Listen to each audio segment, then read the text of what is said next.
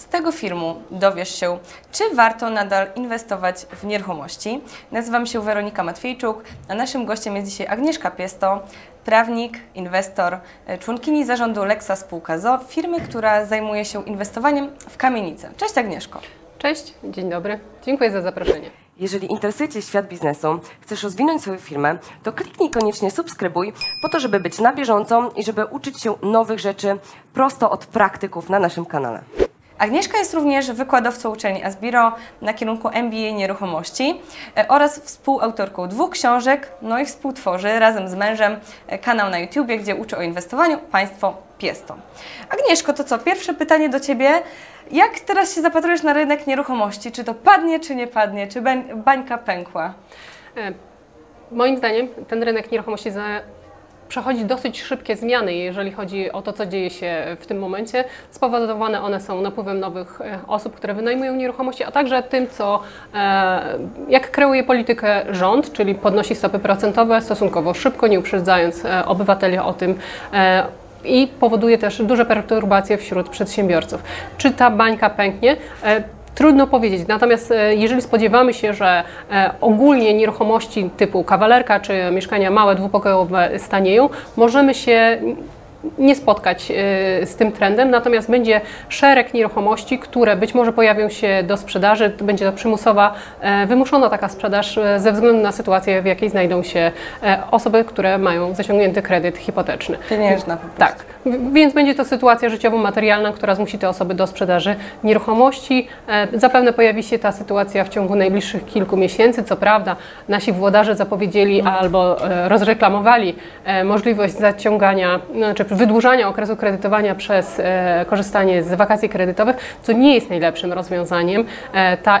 Ta możliwość istniała wcześniej, część osób z niej korzystało, ale dla większości osób będzie to jak przyklejanie plastra na otwarte złamanie, więc niekoniecznie może to rozwiązać ten problem. Czy rynek walnie? Raczej nie. Możemy mówić o cenach nominalnych i cenach transakcyjnych, czy one się będą zmieniać, mając na uwadze wzrost cen surowców, wzrost cen produkcji, kosztów pozyskania ziemi. Raczej nie spodziewałabym się spadków. Raczej obstawiałabym, że nastąpi mocna, poważna korekta cen nieruchomości. Zajmujesz się już tak naprawdę inwestowaniem kilkanaście lat. Robiłaś i Filipy i masz najem długoterminowy. Jak się zapatrujesz na tę formę inwestowania już bardziej? Każdy powinien wybrać sobie swoją strategię inwestycyjną. Mamy dosyć dużo najemców w Warszawie i w okolicach. Jest to w tym momencie około 220 osób, ale też na bieżąco remontujemy nieruchomości. I jeżeli czujemy się dobrze w remontach, to powinniśmy się tutaj skupić na remontach. Natomiast ze względów podatkowych my mamy te dwie formy inwestowania połączone obok siebie i czerpiemy z tego korzyści finansowe. Po prostu jeżeli kupiliśmy nieruchomość, to wynajmujemy ją za odpowiednią stawkę. Możemy przyjąć na przykład, że jedna osoba w Warszawie generuje nam około 1000 zł przychodu z wynajmu takich nieruchomości, jeżeli mówimy o pokojach albo o mieszkaniach.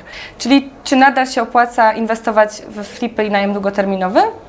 Myślę, że w najbliższym czasie nastąpi takie dosyć mocne oczyszczenie na rynku, czyli osoby, które były mniej doświadczone, może płaciły więcej za kapitał albo z innych powodów będą musiały się wycofać z tego rynku, czyli na przykład zarabiały stosunkowo niewiele na tych nieruchomościach, natomiast osoby, które są w stanie pozyskać stosunkowo tanio kapitał wobec rynku, mają już wypracowaną bazę, metodę prowadzenia tych remontów, nadal będą się utrzymywać na rynku. My nadal prowadzimy remonty.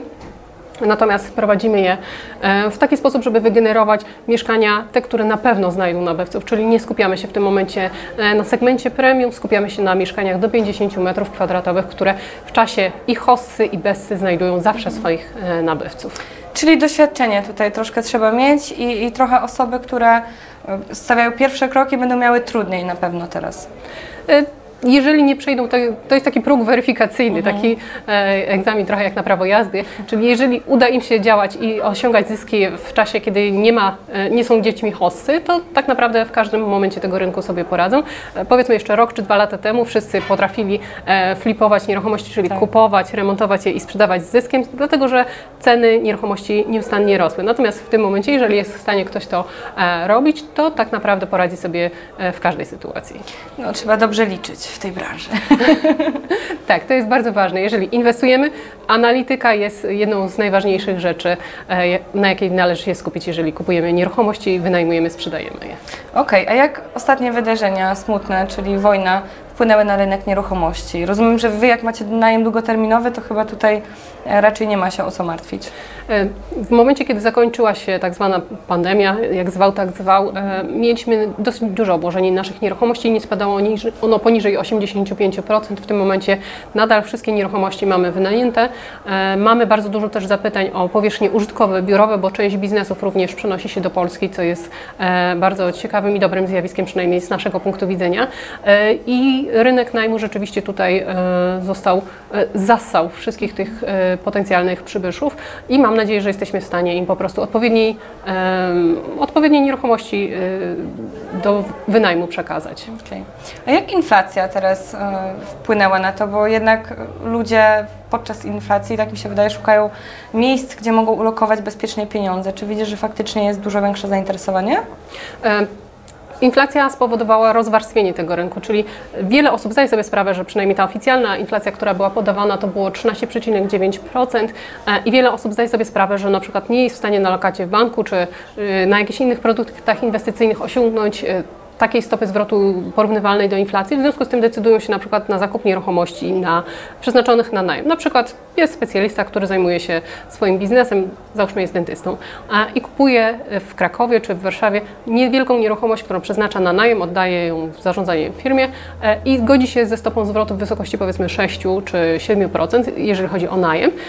Natomiast ma świadomość tego, że jest to poniżej inflacji, natomiast jest to jakiś sposób na zabezpieczenie utraty wartości tych pieniędzy. Ta inflacja jest zmienna, więc ona może wrócić powiedzmy za rok czy za pół do poziomu sprzed powiedzmy pół roku, czyli może wynosić około 6%, a my zostaniemy z tą nieruchomością. Tak, wszyscy idziemy, mam nadzieję, w tym kierunku, żeby ta inflacja była o połowę przynajmniej niższa. I myślisz, że dla takich osób, które właśnie chcą zainwestować pieniądze, lepiej tutaj się zdecydować na firmę, która zarządza nieruchomością? Jeżeli nie mamy czasu i jeżeli nasza praca zawodowa absorbuje nas bardzo i do tego mamy rodzinę, to tak, można skorzystać z takich usług. Tak samo jak korzystamy z usług osób, które przywożą nam zakupy, tak samo możemy tutaj outsourcować część obsługi naszej nieruchomości.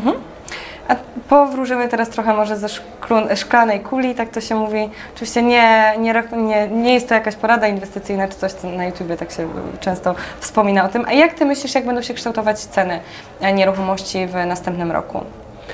Brałabym pod uwagę następny rok i jeszcze trochę dłuższy okres, bo jeżeli mówimy o nieruchomościach, to staramy się patrzeć w długiej perspektywie, czyli często jeżeli kupujemy na najem, jest to inwestycja długoterminowa, jeżeli kupujemy i z zamiarem odsprzedaży, to raczej też jest inwestycja przynajmniej kilkumiesięczna. Więc jeżeli chodzi o przyszły rok, tutaj będzie rządził pieniądz, czyli tak naprawdę osoby, które będą miały gotówkę, będą decydować o cenach nieruchomości, bo osoby, które chciały kupić nieruchomości za kredyt, są wyłączone w tym momencie z rynku, więc pieniądz będzie rządził. Kto ma środki gotówkowe, będzie mógł dokonać dobrych zakupów. Ceny mogą spaść. Korekta należała się temu rynkowi od dłuższego czasu. Te wzrosty były zbyt długotrwałe i zbyt wysokie, więc korekta tutaj absolutna, można to też nazwać spadkiem cen nieruchomości, ja bym szła w stronę korekty. Natomiast w długiej perspektywie zakładamy, że te ceny nieruchomości powinny wrócić do stabilnych wzrostów, czyli jak patrzyliśmy powiedzmy 10 czy 15 lat temu, z roku na rok wartość nieruchomości rosła około 6% i jeżeli wrócimy do tego samego poziomu, będzie to sytuacja, w której ten rynek stabilnie się rozwija.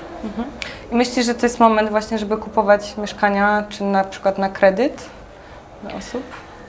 Jeżeli chodzi o kredyt i osoby mniej doświadczone, tutaj może nie rekomendowałabym tego sposobu zakupu, z tego względu, że jeżeli nie mamy tego doświadczenia kredytowego, to możemy rzeczywiście zawrzeć umowę, która będzie w długim terminie dla nas niekorzystna. My sami mamy nieruchomości, które są obciążone kredytem hipotecznym, natomiast my pracowaliśmy w banku, my udzielaliśmy kredytów hipotecznych, przynajmniej ja udzielałam kredytów inwestycyjnych dla przedsiębiorców i na przykład mamy to doświadczenie, że przez cały rok czytaliśmy te umowy kredytowe, analizowaliśmy je. W momencie zaciągnięcia przez nas zobowiązań kredytowych była to decyzja, mam nadzieję, że bardzo świadoma, czyli wybraliśmy najkorzystniejsze dla nas zobowiązanie finansowe, nie na całą wartość nieruchomości i nieruchomość jest odpowiednio przygotowana. I jeżeli na przykład miałam kredyt hipoteczny, który wynosił 1500 zł, w tym momencie jest, wynosi na przykład 3000 zł, ale moja nieruchomość jest nadal za 7000 zł wynajmowana, w związku z tym my nadal śpimy spokojnie. Jeżeli te stopy zwrotu by, jeżeli ten WIBOR zostałby tak podniesiony, że nawet nie wystarczyłoby 7000 zł na spłatę tego kredytu hipotecznego, to by znaczyło, że cała gospodarka już zaczyna się dusić, bo przedsiębiorcy również zaciągali zobowiązania, kredyty hipoteczne, kredyty inwestycyjne, kredyty obrotowe. Więc w pierwszej kolejności zaczną się przedsiębiorcy wykruszać i dusić, co będzie powodowało, że będziemy mieć bardzo duże problemy w naszej gospodarce ogólnie jako kraj, jako państwo. Więc... No wy tutaj swoim doświadczeniem, tak? Już tak. Wiele przeżyliście, wiele obliczyliście właśnie zwrotów i jesteście bezpieczni. Jesteśmy bezpieczni, natomiast osobom młodym, jeżeli się zastanawiają, czy zaciągnąć kredyt hipoteczny, ja zawsze rekomenduję, żeby dołożyły nieco wysiłku i porozmawiały w banku, porozmawiały osobno z prawnikiem, porozmawiały z osobami znajomymi, które już zaciągnęły zobowiązanie kredytowe i zebrały te doświadczenia razem, żeby bardziej świadomie podjęły tą decyzję o zaciągnięciu zobowiązania kredytowego. Natomiast my też często się tak trochę zamykamy. Na przykład, jeżeli mówimy o inwestowaniu w nieruchomości, to często na myśl przychodzą właśnie małe mieszkania, które kupujemy i wynajmujemy. To nie są jedyne aktywa, jakie możemy zakupić. Możemy też kupić lokale użytkowe, możemy kupić na przykład grunty, które jeżeli są dobrze wytypowane, mogą poczekać kilka lat i następnie odsprzedamy je ze stosownym zyskiem. Więc to są różne klasy aktywów, w które możemy się zaangażować. I nie fiksować się na te mieszkania małe. Tak, tak. I tutaj osiągać odpowiednie stopy zwrotu.